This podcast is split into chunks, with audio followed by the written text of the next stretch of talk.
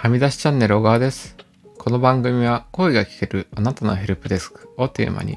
僕の経験を通じて日々の生活に役立つ情報や感じたことを声でお届けしています。スタンド FM で音声を配信し、ノートでテキスト記事を配信しています。今日のテーマはですね、うん、Mac 版のワードですね。に関してなんですけど、まあ Mac 版のワードで効率を上げるためのおすすめの初期設定3選というテーマで話していきたいと思います。それでは今日もスタートですということで、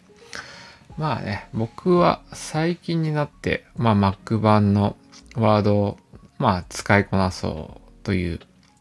うん、方向性になってまして、まあ Microsoft 365にね、加入したっていうところもあるんですけど、まあそこでですね、うん、まあ一応自分の中でまあいろいろ調べて、この3つはやった方がいいと思う。うん、これまあほぼ必須なんじゃないかと思う。まあ初期設定ですね。っていうのがまあ自分の中で、うん、使っていて、うん、まあ見つかりましたので、それについて、うん、シェアしていきたいと思います。特にね、うん、まあ初期設定のまま、うん、使いにくいっていうところに関しては、まあ、まずね、初期書式なしペーストが使えないっていうところと、あとね、F7 キーとかで、かな変換とかね、まあ、なんですか、ファンクションキーを押して、かな変換っていうね、日本語の変換があるんですけど、まあ、その機能が実は標準だと使いにくかったりだとか、あとね、段落の先頭ですね、まあ、を入れようとした時に自動的に半角スペースになってしまうというような問題もあったりします。ね、これらのね、問題を解決するための3つの設定を紹介しますという感じです。で、まあ、1つ目はね、書式なしペーストをキーボードショートカットで行うっていうところで、まあ、書式なしペーストはね、まあ、コピーしたテキストを貼り付けるときに、まあ、も元の書式をね、あの、まあ、無視してというか、なくして、現在の書式に合わせて、まあ、ペーストするという機能で、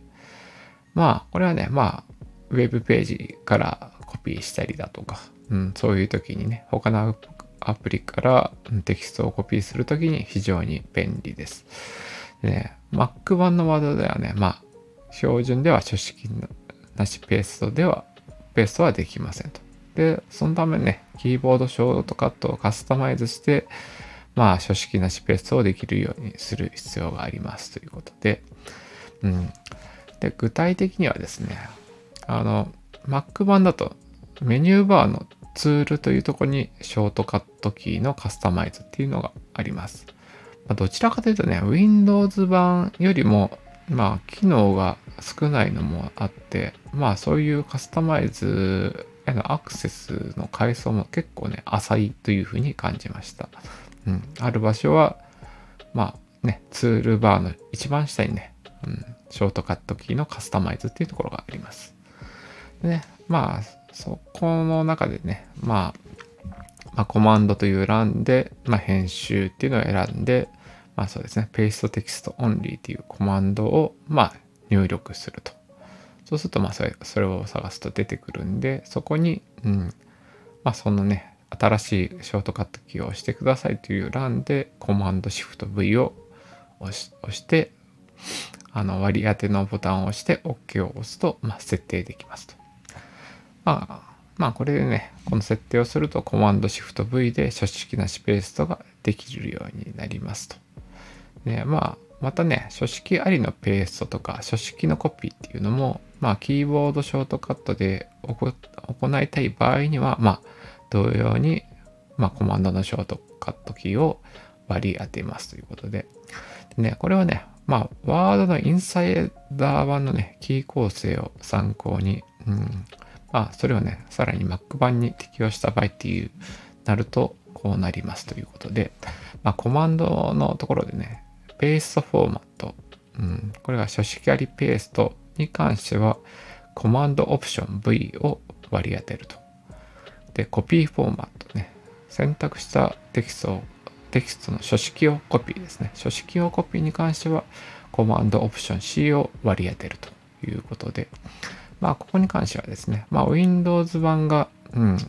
あるとね、コントロールアルト、まあ、CP ね、に割り当てられたということで、まあ Mac でいう Alt に相当するキーとなると、まあオプションになるので、それを参考に、うん、僕は割り当てていますと。で、これが一つ目ですね。で、二つ目はね、まあ F6 から F10 の日本語の仮名変換を復活させる、うん、っていうことで、まあ日本語入力しているときにね、まあ F6 から F10 のキーっていうのはね、まあまあ、かな変換だったりとかいう、そうです。日本語のね、あの、変換によく使うショートカットキーですね。ファンクションキーで。まあ、Windows 版では当たり前のように使えるんですけど、あの Mac 版のワードでね、まあこれらのキーにですね、あの、あらかじめあの別のショートカットキーが割り当てられています。で、うん、ちょっとパッと使うとね、その日本語入力の操作ができないっていう感じになって、例えばね、F7 を押すとね、まあ普通だとカタカナに変換、うん、しようと思って F7 を押すんですけど、そうするとね、エディター機能が立ち上がります。で、まあ、こういうような現象を、まあ、解決する方法ということで、今度はね、余分なショートカットを削除するという、うん、作業になります。まあ、方法はまあ次の通りということで、うんとですね、まあメニューバーから先ほど言ったツール、ショートキショートカットキーのカスタマイズを選びますと。で、コマンドの欄でね、その、もともと割り当てられているコマンドを入力して、まあ、一つずつそのコマンド欄に表示されている、まあ、ショートカットキーを選んで削除していくという作業になります。で、具体的にね、あの割り当てられているのを、まあ、まあ、言葉で言いますとね、あの F6 だと、あ、まあ、これはあれかな。うんと、まあ、詳しくはね、ノートの記事に書くつもりなので、あの、そうですね。僕はあんまり英語の単語の、そうですね。発音に自信がないので、詳しくは 英語を見て、英語じゃないわ。ノートの記事を見てくださいというところなんですけど、まあ F6 から F9 に関しては、うんとまあ、まあ割り当てられたコマンドを入力して削除するという形になります。で、F10 だけはね、ちょっと設定の仕方がちょっと特殊で、うん、それはまあ言いますと、まあ、同じように、ねツールのショートカットキーのカスタマイズを選んで、コマンド欄の、コマンド欄のところでね、うんと、 Edit Object というコマンドを入力して、で、新しいショートカットキーを押してくださいっていう欄が出て、そこでね、そこの欄で F10 キーを押します。で、その、その押した後にですね、青くなっている割り当てボタンを押して OK とすると、まあね、その F10 に密かに割り当てられていた、うん、ショートカットキーを、まあ、削除することができますと。これはちょっとね、特殊で、まあ、ここに関してはね、あの参考にしたというかね、参考になるあの詳しい記事のあの、うん、リンクもノートの記事には貼っときたいと思いますので、うん、詳しく見たい方はそれを見てくださいと。で、これがね、まあ、ショートカットキーの、まあ、かな変換とかね、ファンクションキーでの日本語変換に対応する話です。これが2つ目ですね。で、3つ目はね、文頭の段落を全角スペースでインデントするっていうことで、まあ、あの、日本語の文章って、あの、文の初めに、まあね、一つ全角のスペースを入れるっていうことが、まあ、多かったりしますよね。うん。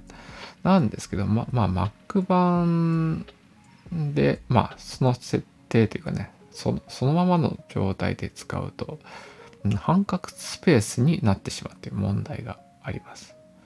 で、これをね、回避するためには、まあ、ワードのオートコネクト機能っていうのが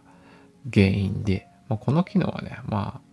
入力の自動中、なんかね、自動動作に関わるところで、うん。で、まあそこの設定の中でね、タブスペース、バックスペースキーで、うん、インデントとタブの設定を変更するっていう項目を、うん、チェックを外すと、あの、うん、全角のスペースで、あの、うん、使えるようになりますということで、これもね、あの、詳しい、あの、関連記事っていうのはあったんで、まあ、それもリンクに貼っときたいかなとは思っていますということで、うん。で、まあ、そうですね。おおよそこの3つが、をまずはね、明らかに設定した方がいいと。うん、それを設定すると、まあ、Mac 版のね、ワードの使いやすさが、うん、高まりますということで、うん、ぜひ、うん、試してみて、まあ、Mac 版のワードを使う方に関しては試してみてくださいっていうことと、まあそうですね。まああと、おまけとして、まあ僕がよく使う、うん、キーボードショートカットで、うん、まあもう一つ最重要だと思っているのは、まあ標準で割り当てられてるんですけどね。まあコマンドエンターですね。まあコントロールエンターとも同じなんですけど、まああの、開業ですね。まあ開業はまあ僕はよく使うので、うん、まあプチ情報としてキーボードショートカットの中でも、うん、そうですね。開業っていうのは、まあ、ワードにとってはとても便利だと思いますということで、これちょっとプチ情報ですけど、まあ、お伝えしました。ということで、今回は、うん、あの、Mac 版のワードで効率を上げるためのおすすめの初期設定3選という内容で話させていただきました。まあ、この情報がね、役に立つ方がいたら嬉しいと思います。また別のね、放送で出会えることを楽しみにしています。それでは。